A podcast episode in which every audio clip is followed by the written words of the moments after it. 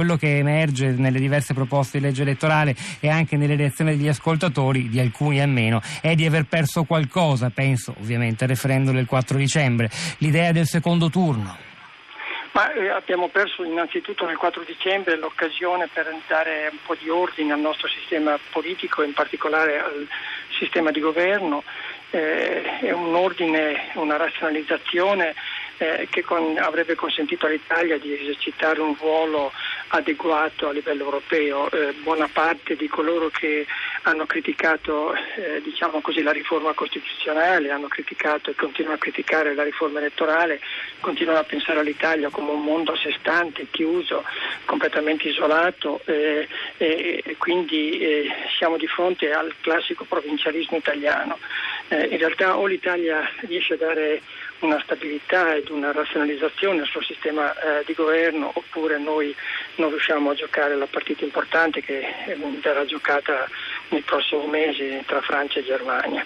Eh, il, doppio turno, guardi, il sistema elettorale, eh, la discussione sul sistema elettorale è una di quelle industrie in crescita. Eh, dal 1991 eh, si discute di sistemi elettorali, poi la politica va per la sua strada.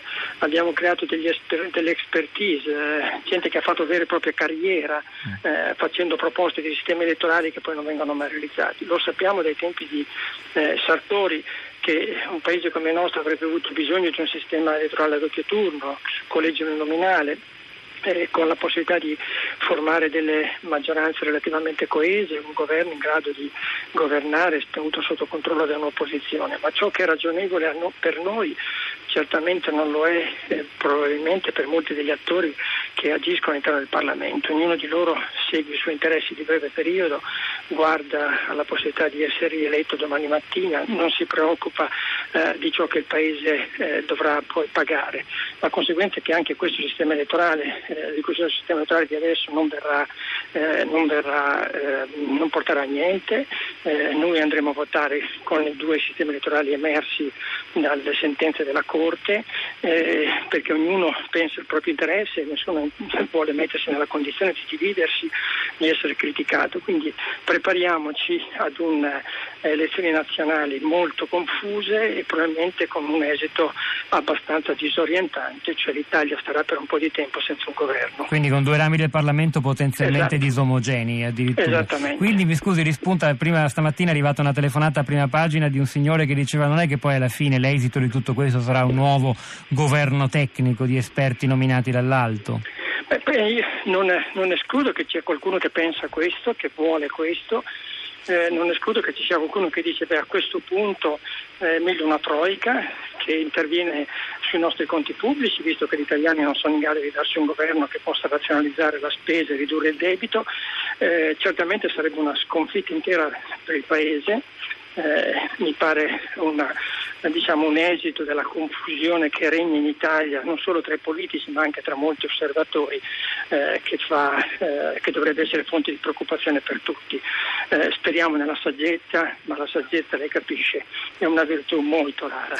Certo è, le chiedo l'ultima cosa, visto che lei mantiene sempre questo sguardo europeo, noi siamo gli unici ad arrovellarci così tanto e da così tanti anni sul modo in cui eleggere i nostri rappresentanti.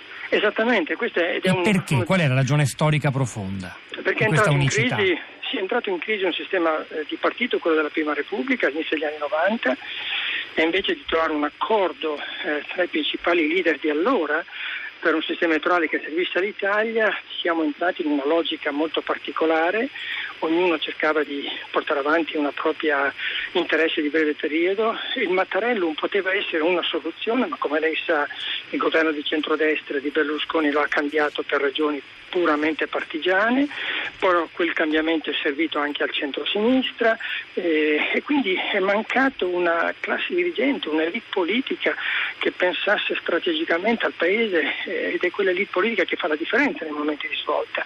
Eh, sono quelle elite politiche che dicono eh, ad un Paese in questo momento non dobbiamo dividerci, eh, ma dobbiamo porci eh, un accordo, trovare un accordo tra di noi.